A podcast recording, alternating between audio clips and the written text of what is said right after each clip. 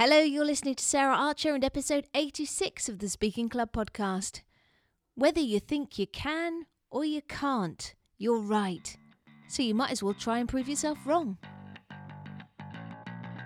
I started this podcast for two reasons because I want to help people recognize the power of stories and humour in speaking, and because I believe it's your message that counts, not the number of ums and ahs you use. There are some organisations that want to create robot speakers. They want you to sacrifice your personality in order to speak perfectly. But I want to let you know that you can be yourself and a sensational speaker. So, if you want to be a speaker that connects and engages authentically through stories, a speaker that gives value as well as a great performance, then welcome home. Hi there, and welcome to the show. So, today I don't know about you, but to me, it feels like stress and anxiety and depression are reaching epidemic levels. Loads of people are suffering. And for public speakers, you know, I suppose there can be a lot of potential triggers for stress and anxiety. There's the act of public speaking in itself, which can be terrifying. And then there's the rejection to deal with when you don't get gigs you go for. And perhaps one of the biggest ones we can face is the old imposter syndrome. That's why I thought it would be a good idea to invite Linda Clarke on the show. Now, I've been working with Linda to help her develop her new workshop, and I've been so impressed by her story, her knowledge and experience, and the results she gets people. Uh, that for me, it was a no brainer to ask if she would come onto the speaking club to share her wisdom with you. Now, Linda is a master hypnotherapist with loads of other qualifications to her name as well, and she's been in practice since 2006. And she was based in South Africa for most of that time with a thriving business, even treating Nelson Mandela's granddaughter at one point. But Linda's life changed dramatically in 2017, and she experienced a bunch of stuff that probably would have sent most people over the edge, but just gave Linda the perfect opportunity to take her own medicine. But before we head over to the interview, I just wanted to let you know that the doors are opening again to my new story led speaking program on Friday, the 11th of October. The beta course has got great results, and now it's your turn. If you have a big talk coming up, or if you want to build your confidence or level up your public speaking skills, then you'll want to check this out. Head over to storyledspeaking.com and get your name down there. Smashing! Well, let's head over to the interview. Linda, welcome to the show. Thank you. Thank you for allowing me to be here. You're more than welcome. So, uh, there's lots I want to talk to you about today, but first of all, I want to cover what you did when you lived in South Africa. And I'm particularly curious about the work that you did with Nelson Mandela's granddaughter. So if you could if you could tell us all about that stuff, that would be really cool. Right. So Fox TV were uh, doing a documentary of the lives of Mandela's granddaughters. And they approached me because it was like a fly on the wall documentary. And they approached me because one of the granddaughters, Zaziwe, had a phobia of cats. And they wanted to come with the film crew for me to hypnotize Zaziwe with regards to this problem. So I was a little bit nervous. Uh, number one, because, you know, the granddaughters were going to arrive, and I thought, gee, you know, what are they going to be like? But, you know, my biggest fear was being scrutinized by my peers. you know, it's like everybody's going to be watching me. And the other thing is, when somebody comes to me, to my rooms for a problem, often hypnosis is the last resort. They may have tried other things, or on the other hand, they may be looking for a magic wand. So they want to change something, particular habit like smoking or eating or so. They've made they just can't do it themselves yeah. and they think oh you know a hypnotist because of stage hypnosis will come and just wave a magic wand so typically when a person comes to me I would spend at least an hour chatting to them just to get to know them and exactly see where they're at and what their perceptions are about hypnosis. And quite often the perceptions are not quite clear anyway because they think that I'm going to take control over them. Right. And of course, that was my challenge with the film crew coming. And I'd said to them, well, look, you know, so it wouldn't normally be a one off either. So there they came, probably expecting me to do my thing. Uh, and I had to put a few boundaries in place actually. So when they came, I did tell them beforehand I want probably 15, 20 minutes at least off air with Zaziwe just to chat to her and for me to get some idea of where she is at. Because obviously I wanted it to be successful, but I was under a hell of a lot of pressure Yeah. because it was a one off session, which I wouldn't do in my normal practice. Two of the three granddaughters arrived and they were absolutely lovely. And I had a bit of a chat with Zaziwe and um, it, it went really, really well. Because the other thing is, some people need a little bit of practice. It's not like you see on stage. I had no idea how she was going to respond to hypnosis. But somebody was watching over me that day because she was absolutely brilliant and um, it went very well and I was very proud of my work. So um, I. I felt, well, if any of my peers are seeing this, it was like, well, good. and so, and so, what was she kind of cu- cured, or what? What? Well, what you know, the sad thing was Fox TV never ever came back to me. ah, I, I suppose I should have followed up. Yeah. Um, but, you know, they never came back to me. Um, I don't know what happened. But um, I really used that session to bring up the fear. So we, we did, you know, the initial bit to uh, actually elicit the fear, and I kept I kept going back and back and back to bring up the fear to see if what I'd given her had worked and she could diffuse the, the actual fear. So fingers crossed it worked well. excellent. So that's just one aspect. So tell we you're in South Africa now. You're not from South Africa, are No, you? no. Tell me about how you got there, what you did there, that led you to to what you did there around the therapy and the hypnosis and so on. Okay, this it goes way, way back to 1982. Uh, we were living in Gloucestershire and we were living in a very old house that we were doing it up. We had a high mortgage, we were skint. Um, we had a young child and I was pregnant with my second child and my husband was made redundant. I, at the time, was a stay at home mum. I think they call it a housewife here. And um, there, there was very high unemployment in the UK. Um, there were very few opportunities for working. So we started to look overseas and where we could best maybe build a life and work. And we found that South Africa were crying out for people with skills such as ours. So we went over there in 1983 and we worked very, very hard. And we both, uh, I helped my husband initially build a very successful engineering business. But there came a time where I wanted to do something for myself. And so I studied and I qualified initially in hypnotherapy. And um, from there on, I, I carried on studying, but I opened my practice with hypnotherapy and I added my skill sets uh, from, from there, offering NLP, life coaching. I specialised in pain management, I did hypnobirthing, um, and also stress, anxiety, and depression. Wow, quite a range. Quite a range. And also, I do, I do couples and family counselling too. And in South Africa, your business grew really well, didn't it? Yes, it grew very, very well. I had a steady uh, flow of new clients, and I didn't really specialize either. That was what was so gratifying about that. I might see in one day somebody for weight loss, somebody for depression, somebody for a sexual dysfunction, somebody with a phobia, somebody wanting to stop smoking.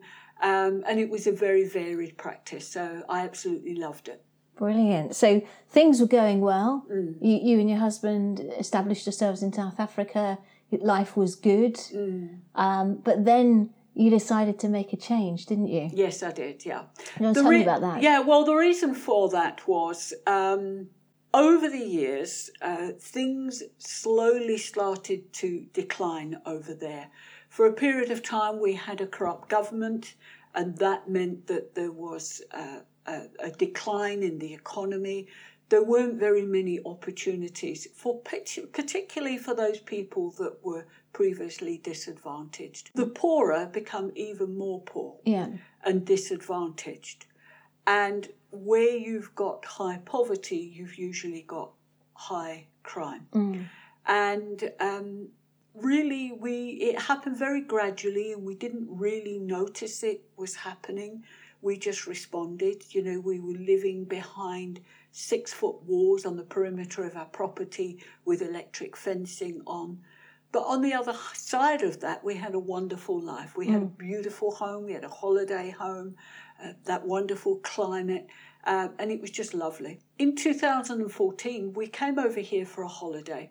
We hadn't been for actually for 10 years, and we'd only been here a couple of days, and I just suddenly noticed that we weren't looking over our shoulder as we walked among towns and the general population. And it was then that I realised that we were living under quite a lot of strain in South Africa, unconscious, Yes. that we always had to be on high alert uh, to being a victim of crime. So in 2014, we'd said, well, look, you know, at some stage we're going to come back. We just had enough. We went back to South Africa, having had a lovely holiday, and we put all thoughts of uh, coming back here on the back burner because we weren't, as bad as things were, we weren't quite ready to give up that lifestyle. And the other thing was, Sarah, the economy had declined to such an extent that we knew that when we did eventually come back, we were going to lose 80% of our wealth Wow. because of the decline in the economy and the exchange rate. So we knew we were going to be giving up a lot. So we just got on with our lives, and uh, I think about 18 months, two years down the line, something happened that made us realize, you know what, we got to get out. And what happened was our daughter in law was out in an upmarket suburb in the middle of the day, and she was hijacked Wow. by by five gunmen, and she had two babies in the car. And that for us was, you know what, the writing's on the wall. It's only going to get worse. And so we decided to come back, and that's what we did. We came back in August 2017. And just to say, is that people probably wondering, she was okay, presumably? She yes, sorry, yeah, So- she she was okay. Fortunately, no one was hurt, but my granddaughter was four at the time, and overnight she changed from a feisty, confident little girl, thinking that her parents were all powerful, as children, young Yeah. children do, to living in a lot of fear. Um, she was terrified that something was going to happen to her parents, and so um, it took a while uh, with counselling for, for that little girl to overcome that trauma. Gosh. So you made the decision to come back. Tell me about coming back. The, the sort of the contrast between life in South Africa and life in the UK and how you experienced that change. So we we came over. We fortunately we had somewhere to stay straight away. My son and daughter-in-law are here, and they found a little home um, quite quite close to where they stay in Swindon. Uh, for us to stay. So, from that point of view, it was great. We arrived, uh, they'd got basic furniture in there, Oh, we had a bed made and everything. Um, but the challenge with that was we were bringing two dogs over, and Yeah. finding somewhere to rent with two dogs was, was quite a Yeah. challenge. The weather was stunning, and, and the, the evenings were still quite light because it was August. So, initially, in those first few days, we just got out there in the beautiful countryside and we were dying to show our dogs that so that they could roam free, which they couldn't do in Johannesburg. So that was one side of it. But just after, probably about three or four days, we suddenly were in this cramped house, and there was quite a bit of fear and uncertainty because there we were at 65 and 68, respectively mm. Uh, having to start our life from scratch. Despite our home being on the market in South Africa for three months, at that stage, we hadn't had any interest whatsoever. The housing market out there was quite bleak. Um, so there was this worry now all right, we're here, but what next? We'd never rented a property before. Mm-hmm. We had no jobs, no businesses, no friends. And we had to start from scratch. And the thinking was well, will we be able to sell the house? Will we get any money out? And if we can't, then we, we can't afford to, to buy Mm-hmm. and we can't afford to rent if we're not earning any money. So there was quite a bit of fear and uncertainty, and because we're not spring chickens, mm. there was also this fear of, well, we're fit and healthy now, we're going to work our socks off. Mm. However, if one of us got a, got a health challenge, then we can't work. And if we can't work, then we can't pay our rent. And if we can't pay our rent, we may end up on the street. Mm. So there was that there kind of in the background. But I might add, because of the work I do, I knew that that kind of thinking was not going to help. So I had to, because I'm mentally stable, because I knew what I had to do and the work that I do, um, whilst it was there in the background, it was a case of, well, I'm going to be accountable for what I say to myself, what I think. Um, I really invested a lot of time in doing some practical things that I knew would promote good mental health and keep me stable. Mm.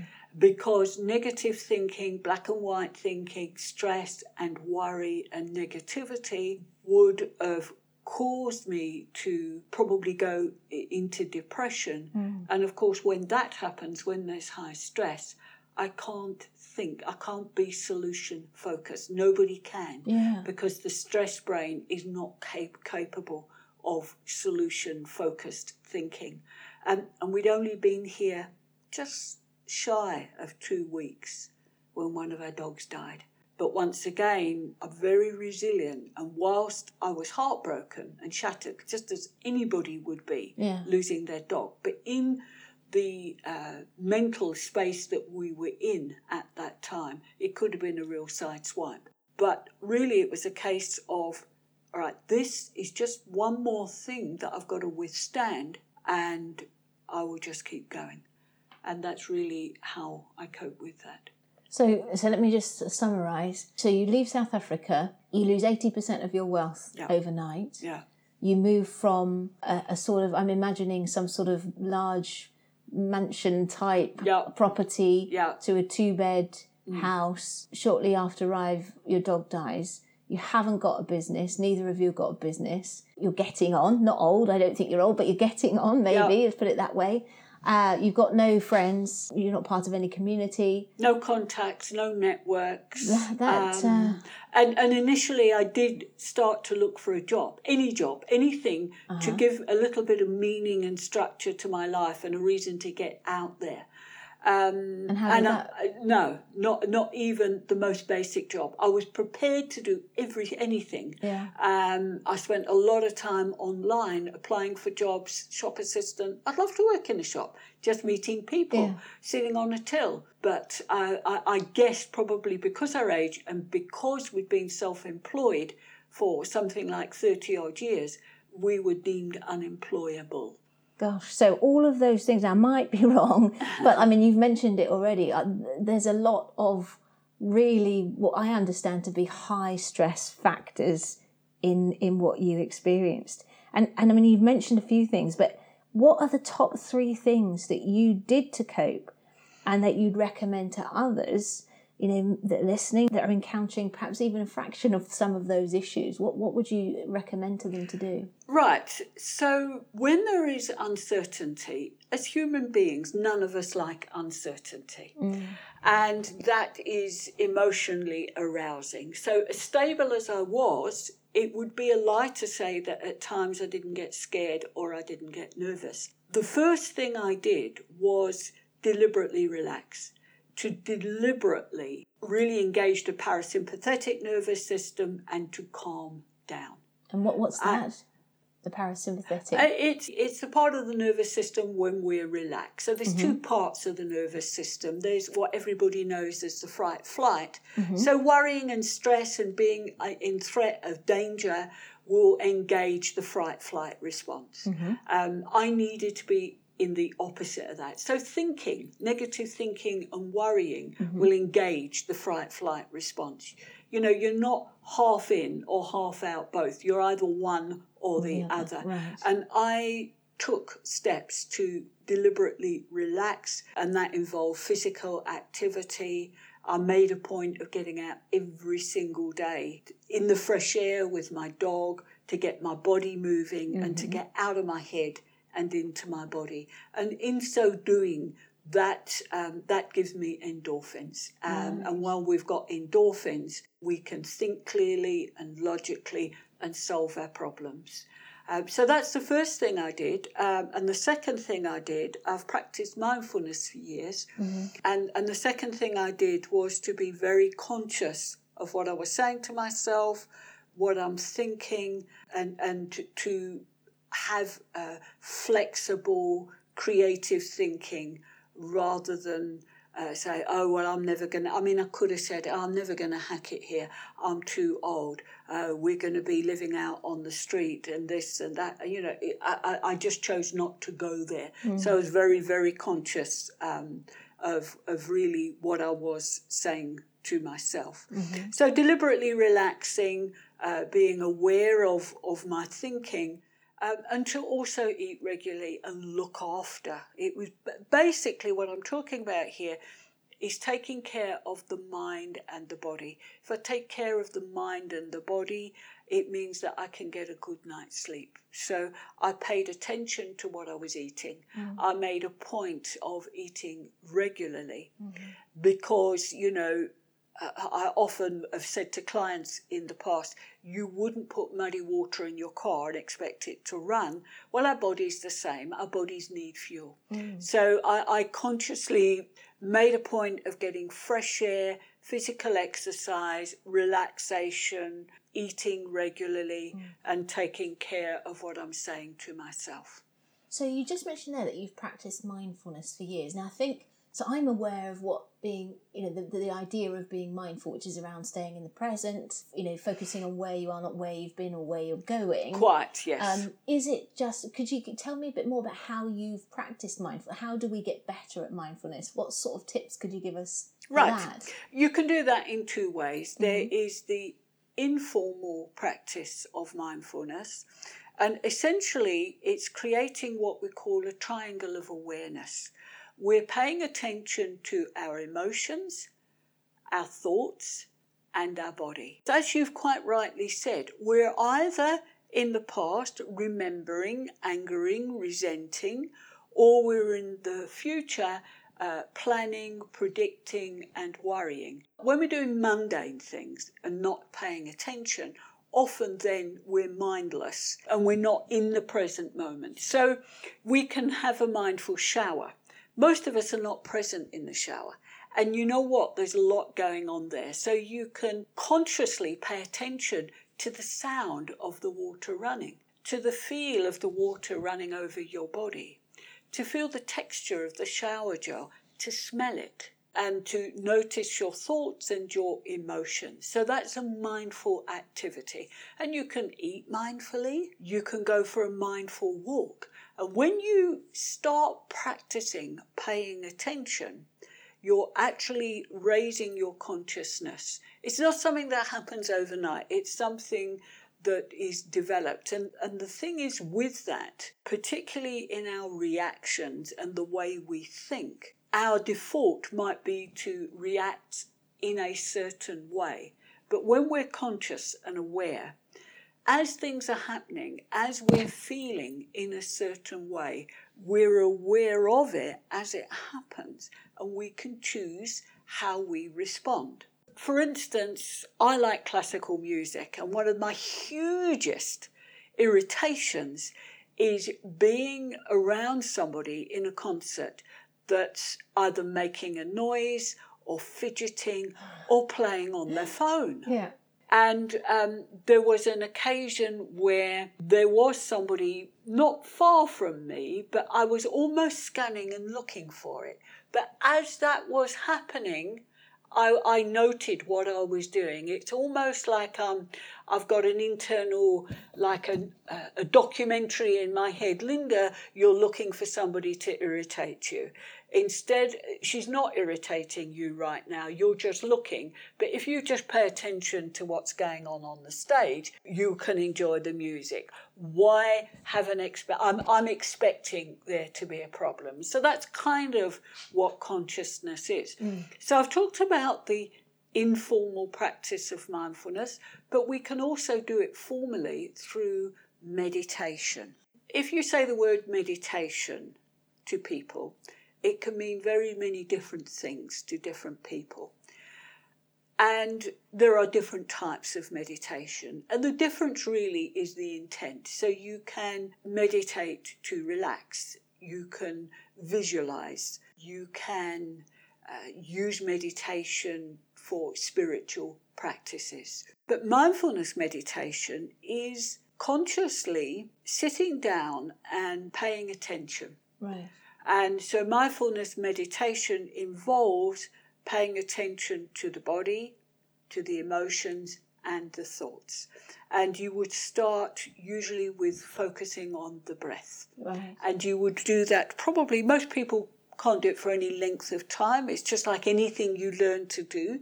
You've got to start somewhere where you're at and just build on from from that. And the mind can wander all over the place, but you just focus on the breath, and you probably start with three or four minutes, and it can be uh, developed from there. So some of those monks that I hear about, they yes. do it for like out, like days and hours. Yes, and that's also why some of them have this vow of silence. Ah. Uh, in fact, in mindfulness, you can often get uh, retreat days, and what there can be, say, a whole day where a, a person may be on a retreat and they're not speaking, and it is amazing how much you discover about yourself when you practice mindfulness and there's no talking. Wow. you just notice you just notice so much. Yeah. Um you do it quite naturally often when you're relaxing. Yeah. If you sit on a beach. Yes, yeah. That's one of my go to places yes. to, to calm yes. my when I need to calm yes. my thoughts is that. that and beach. you might just be watching the waves or yeah. staring in the flames of a fire. But often people do talk too much. guilty and overthink. yeah, that's true. That is true. Yeah, and that's brilliant. So I didn't even realize there were that many different forms of meditation, mm. but the benefits of meditation. I mean, they're they're being touted all over the place as mm. being. Uh, amazing. Would you yes. would you agree with uh. Absolutely. If we kind of go back to my story, yeah. when I was younger, a younger woman, I used to be a what ifer and a worrier. Yeah. And so through being conscious, each day, if there were, I would have good days and bad days, but I was always totally, totally aware of what was going on, how I was feeling.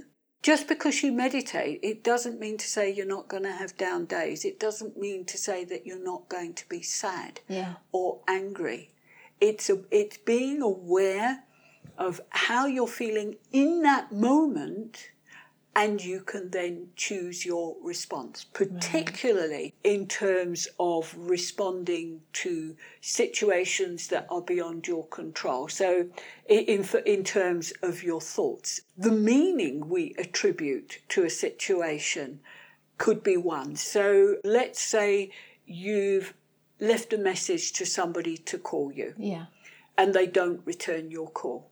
If you apply one meaning to that, like, oh, this person doesn't like me, and you're not flexible in attributing meaning, that can cause a lot of stress. And so, if you're not paying attention, that type of thinking can be your default. Right. The practice of mindfulness will help you to be aware of what your default is, how you can change that. Mm-hmm. So, it's really what you're saying to yourself, the way you react. Okay, so it just stops you from going into that spiral.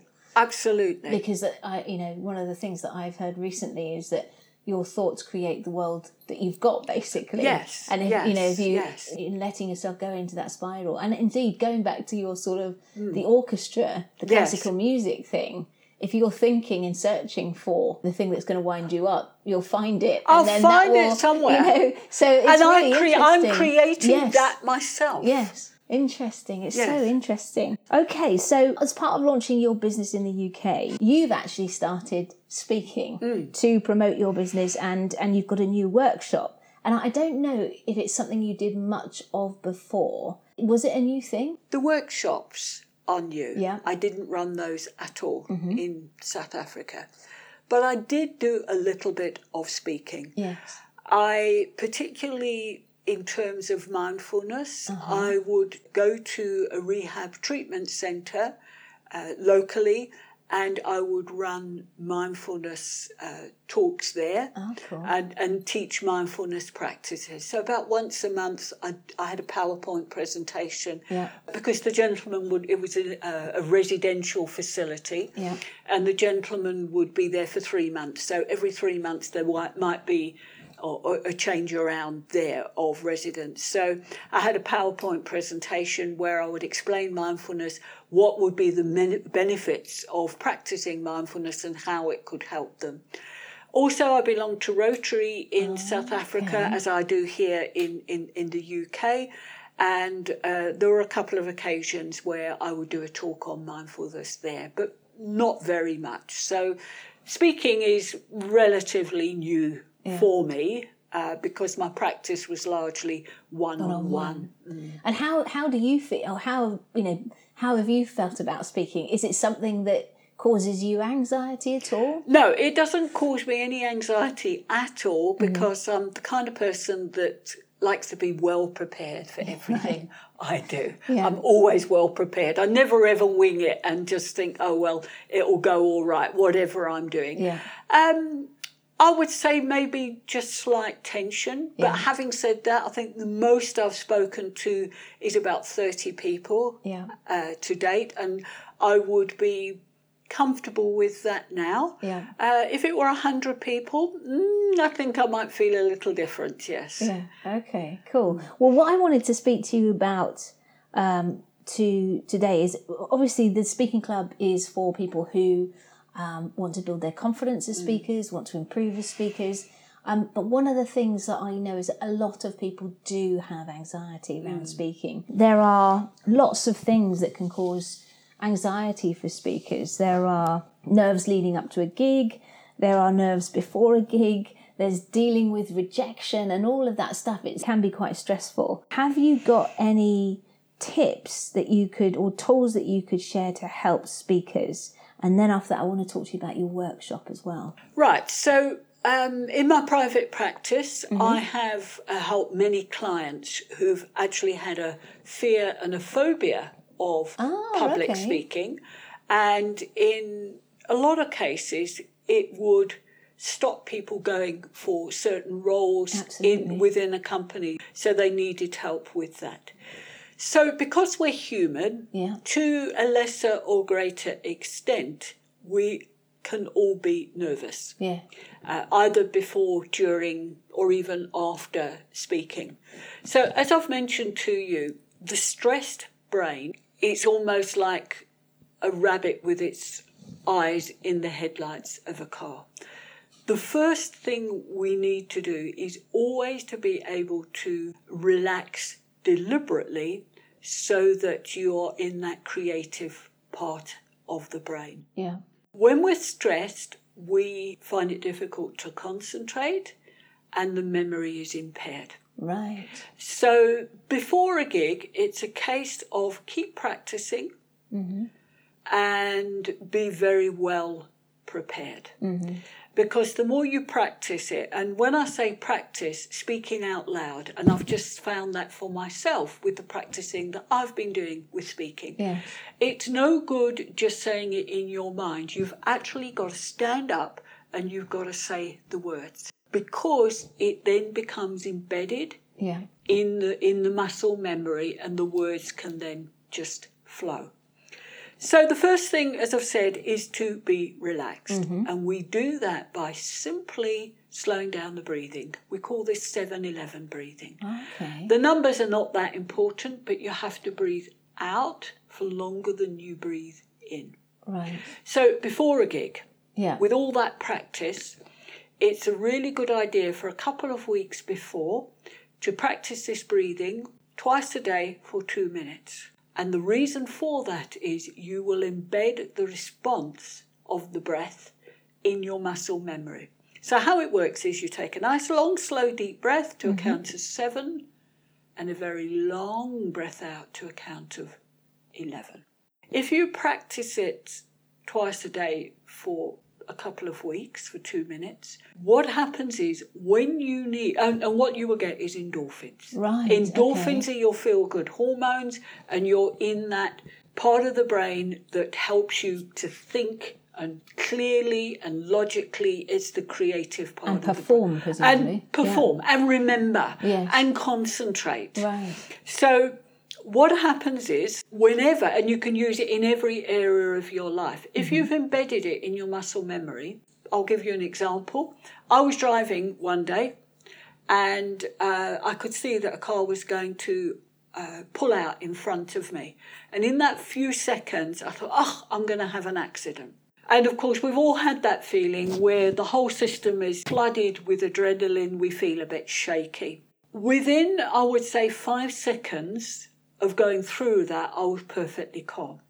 The reason for that is because that response is embedded in my muscle memory, I've only got to do one or two breaths and I can feel the endorphins kick in. Okay. So that's why it's important to do that before a gig. Yeah. In fact, before you even start practicing, you may be in your study or somewhere at home and you're now going to practice. So mm-hmm. Just spend a minute or two just taking a nice long, some nice long, slow, deep breaths. Mm-hmm. Because then you're kind of getting into the zone, you're getting into your space, and it's what we call an anchor. It's relaxed. Yeah. When you're actually delivering your talk, mm-hmm. the minute you stand up to talk or just before you go on, do your breath. Once again, you're sending a message to the subconscious zone, relax. Mm. You walk out and you start speaking. Deliberately, I'm not a speech coach, you'll agree with me. Deliberately, just be aware of the tone of your voice. When we're nervous, we can Oh, yes, is what I teach. up, yeah, absolutely. and to s- deliberately slow down your Absolutely. delivery. Yes. If at any stage you feel yourself getting a little bit tense, if there's any little breaks in your delivery, just use that to do a couple of breaths. Ah, And each time you're going and y- you're reinforcing the relaxation. If you're nervous also before before going on, when we're very nervous, often we get a dry mouth. Yes. Chewing gum stimulates the uh, release of saliva. Right. So you may not want to go on stage chewing gum, but No. Maybe if you want to do it a little bit beforehand, Right. that would be helpful. Uh, and another good tip is have water to sip. Yeah. If during the talk your mind might go a little bit blank, you can use just reaching for a glass yes. for you to collect your thoughts. Yes. Excellent. Brilliant. And and in terms of the um, the negative thoughts around I'm because I'm I know a lot of speakers are likely to have that I'm not good enough. I, mm. Who am I to be thinking about? You know, who am I to be speaking about this mm. stuff? You know, mm. um, that's where the mindfulness will come in as well, won't it? In terms of you know uh, staying in the present. And because that's a future and a past thing, isn't it? It's a you know doing that mindfulness meditation is bound to help manage that um, negative thinking. Do you think? Uh, it can make you aware. So, mm-hmm. if a person has a fear of public speaking, sometimes it could be because of something that happened in the past. That's right. Yes. and it could be in school. Something happened where they were out of control. Maybe they were shamed or ridiculed or rejected. And sometimes with clients like that, I've done hypnosis and we've gone back and we've, you know, we've kind of reframed that incident. Mm. Um, for some people, also, the actual fear response is what they're avoiding. So it's not so much that something happened, it's just suddenly being scrutinized, and they've had those horrible, fearful um, sensations. Maybe their mind's gone blank, they're breathing and they've got fear in their gut and the heart's hammering, and so they don't want to go there again. It's Right. like, well, if, if I stand up, I'm going to have those feelings and I don't know how to control them. So, one of the things, you know, I've just talked about the breathing. I find with most phobias or fears, if a person knew that they had tools to relax instantly and to control those feelings, then they're not going to be so fearful about going there.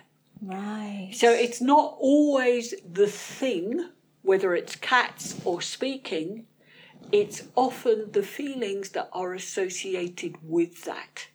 So when I'm dealing with one on one clients, I'm first of all giving them the tools to switch from one state to a resource state. And that's really what we're talking about.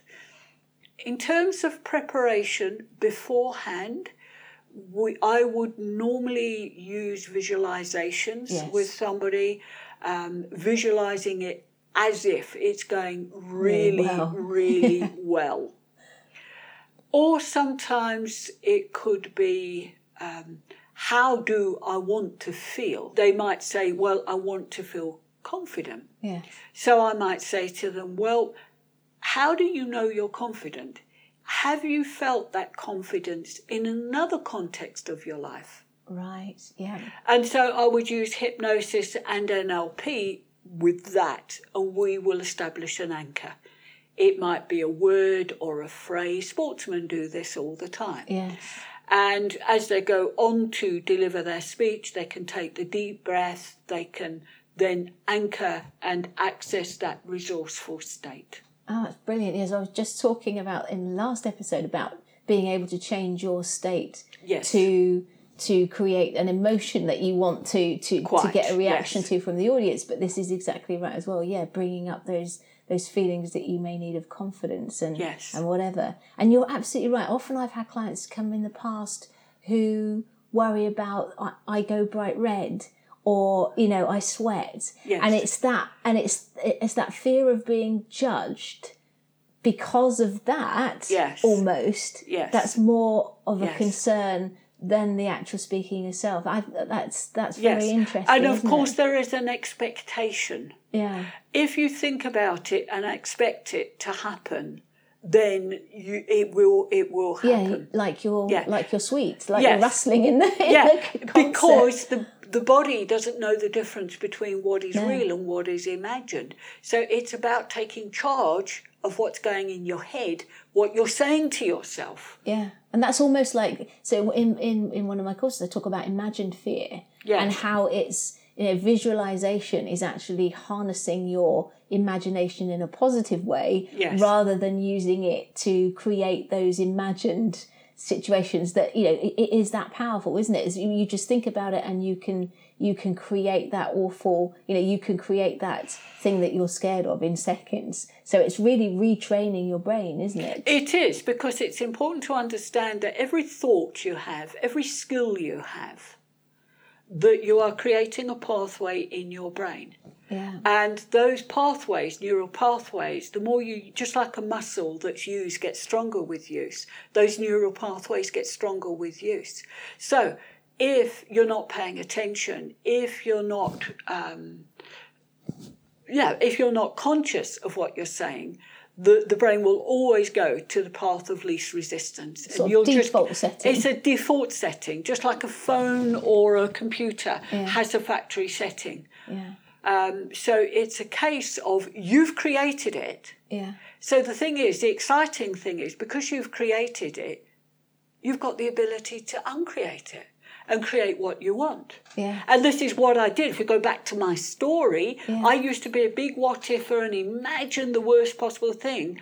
I chose not to do that because I knew I would just get myself in a terrible state. Yeah. I was in the now, and what I would say on those days when I was down, because I'm human, I'm going to be down, is I would say, well, look, right now, if I couldn't work, I can live and pay rent for a period of time. Right now, I've got food, I've got shelter, I've got hot water, I'm healthy, and I'm okay. Yes. Yeah. And that's what consciousness is. And that's brilliant. And that leads me nicely onto your workshop. Now, we've done a bit of work together on your workshop. I know it is hmm. brilliant. Um, tell me about the workshop that you're doing. And I know that primarily you're going to be doing it live, but that doesn't mean to say that it's not something that you could be doing online in the hmm. future to, to hmm. a wider audience. Can you give me sort of a, a sort of synopsis of what that workshop is and what people will get out of it? Right. So just about everybody to, today mm. knows that how to to p- promote good physical health. Yeah. Just with our lifestyle, the way we eat, and our habits. But what a lot of people don't know is you can do this for your mental health. And if you promote good mental health, you are more resilient. So, as I've said earlier in this in this interview, uh, bad things happen. But if you are mentally and emotionally stable, it's not a given that you will spiral into depression. Yeah. So there are probably five or six major life events that could be a precursor to a mental health challenge. I experienced three of them at the same time with just coming here. Yes. And I'm still standing. So the whole part of this workshop is to actually teach people in very practical ways the things that I did to stay stable, mm. but how to promote good mental health and to have a fulfilling, balanced life. So that when life throws you a curved ball, as it did me, mm.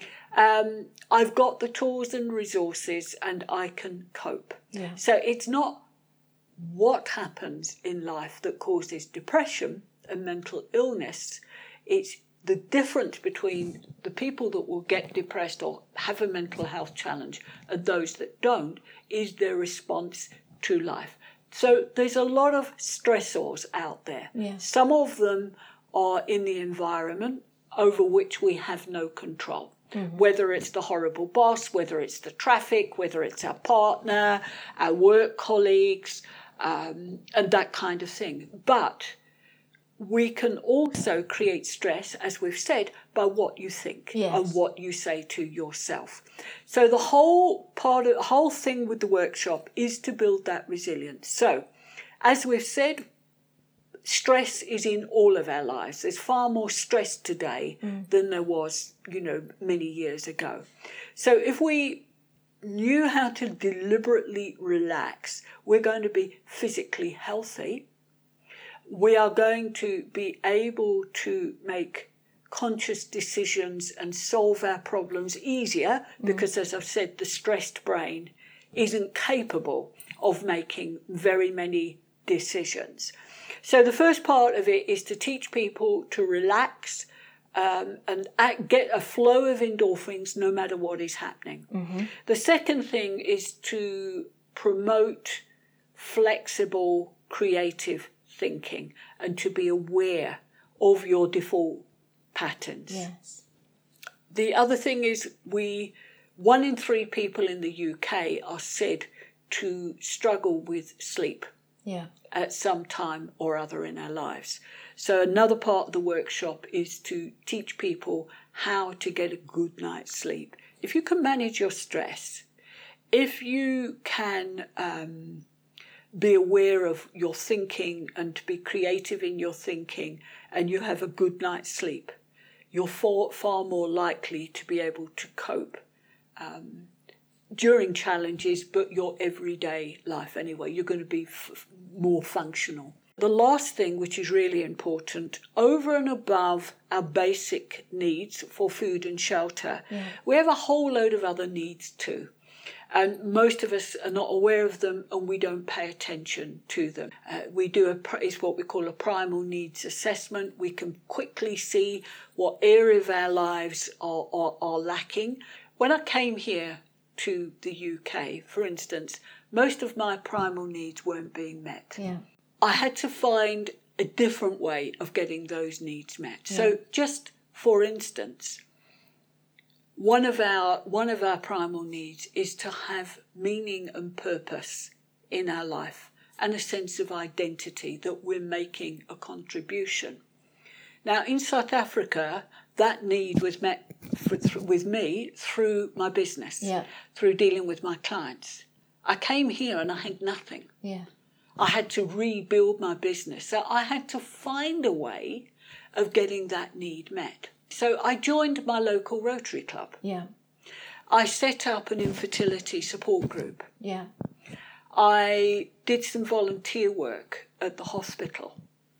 Those were all things that I could control. So, in so doing, I was filling the need for meaning and purpose. Yeah. I was filling the need for giving and receiving attention. Uh-huh. I was fulfilling the need for um, making a contribution and being part of a community. Right. So, as we go through stages of our lives, uh, so for instance, somebody retiring, yeah. if somebody who is retiring only got that sense of meaning and purpose through their job, gotcha. when they retire, isn't it, it makes sense that they're um, that, that it, there's going to be a huge gap. So that's why we need to have a balanced life um, and that we prepare for retirement. Yeah. Um, for instance, we have a need for intimacy, yeah. and we get that through uh, friends that maybe know mm-hmm. us very, very well and just get this, get us through a romantic partner, yeah. or maybe even just having a pet.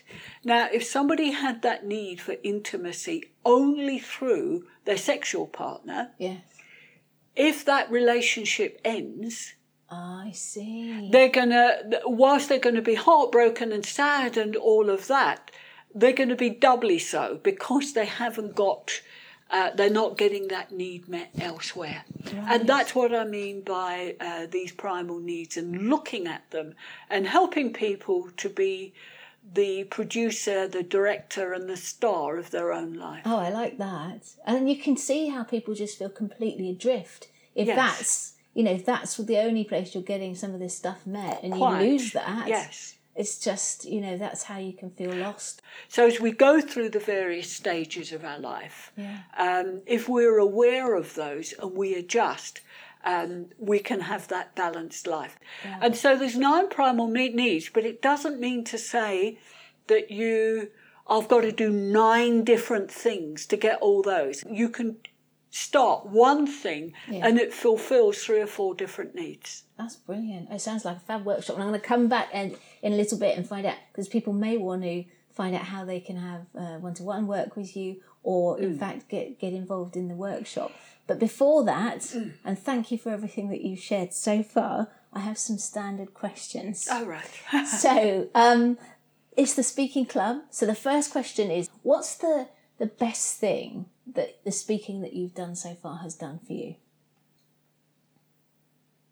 It's given me the confidence and the motivation to do more. Mm-hmm.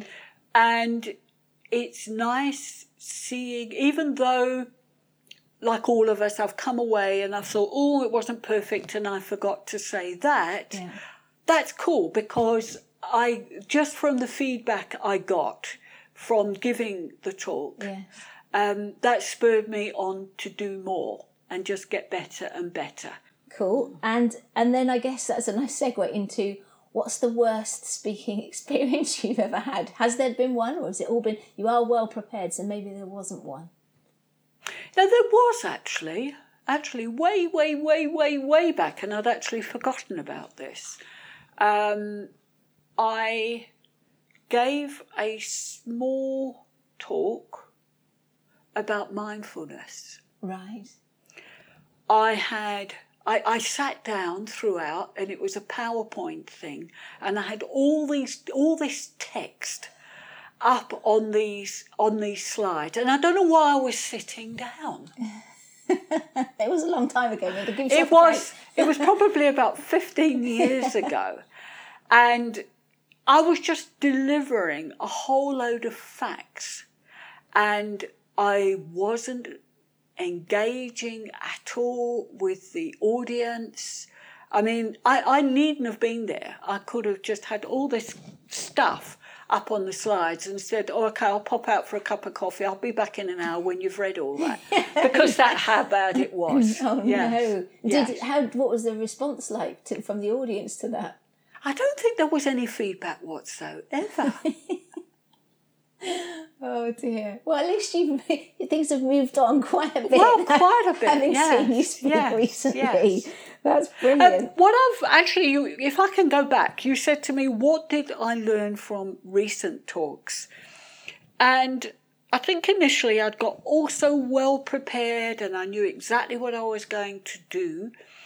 And the very first time, I had an attitude of this is what I am going to deliver to you. And by hook or by crook, I'm going to deliver it to you, all yeah. this information. Yeah.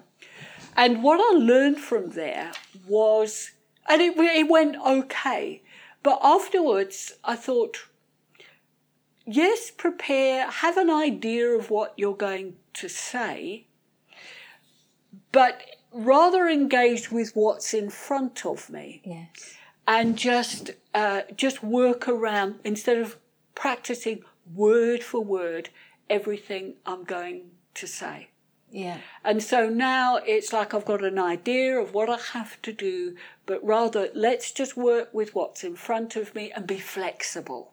Yeah, that's that's absolutely one of the biggest things that I think makes the difference between being an okay speaker and being a great speaker is is, is talk, you know, engaging with the audience that you've got in front of you rather than one that you'd like to have Quite. in your head. Yes. And that, you know, and it, and it isn't about, it's about connecting with them mm. and getting the message across. Mm authentically and in a way that they can relate to Quite. rather than the way that it was written perfectly yes, in the script or whatever. Yes. And that's a great piece of learning. Yeah it was it was quite a shift for me. Yeah. it, rather than say right you're going to sit there you're going to behave exactly how i predict you're going to behave. Yes. or i want you to behave yes. and you're going to get all of this and i'm going to wham it all into you. Yeah.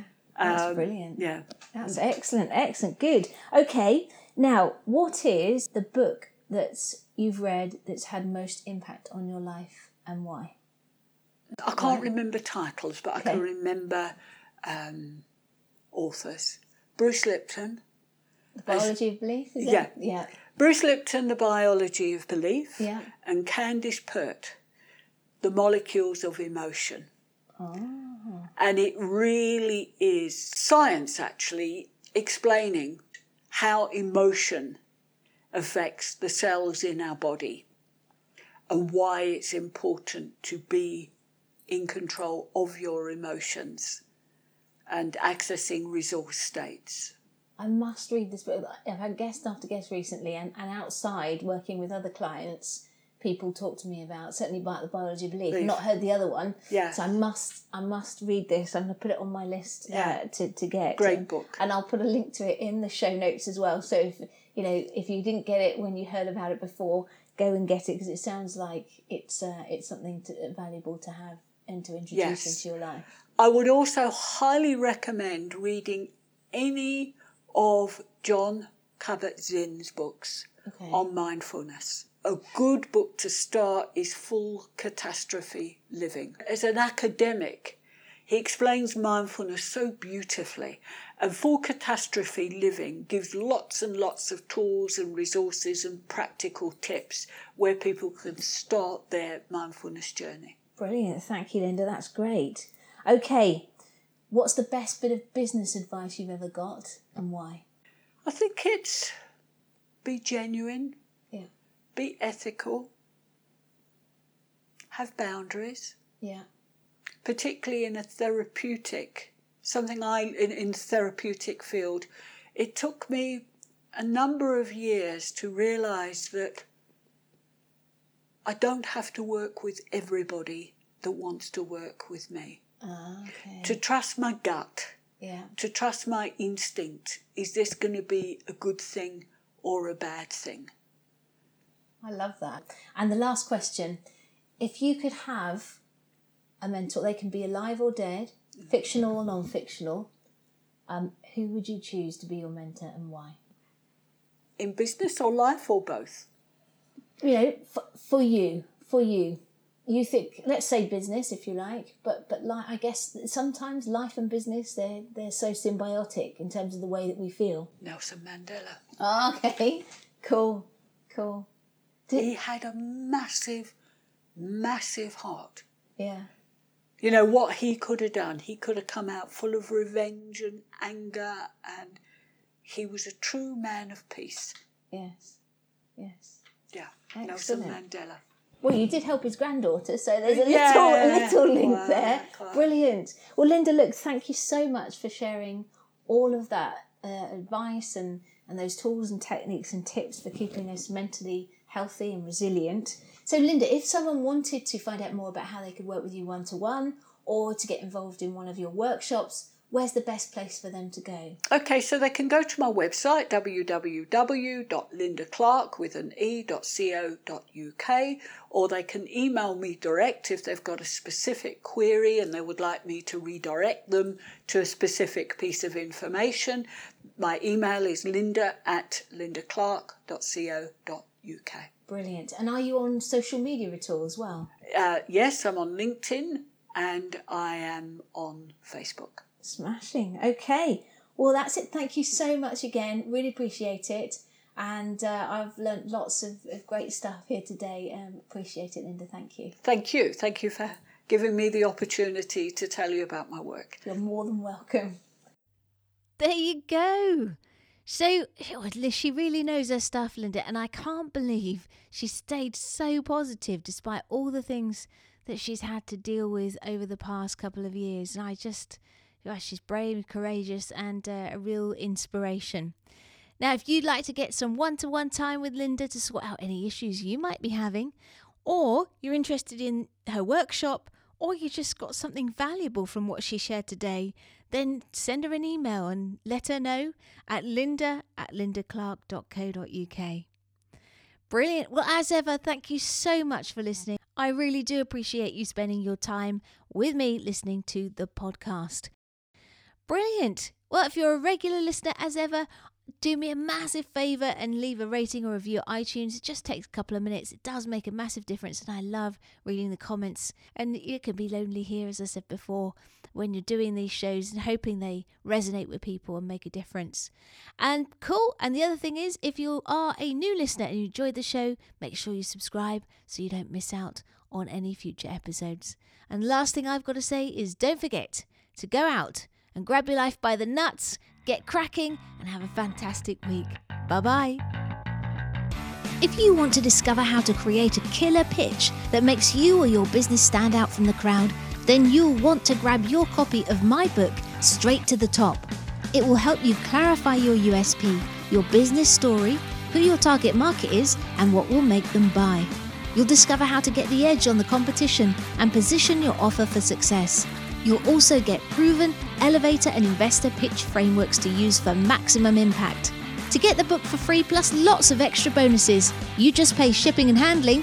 Go to standoutpitch.com today.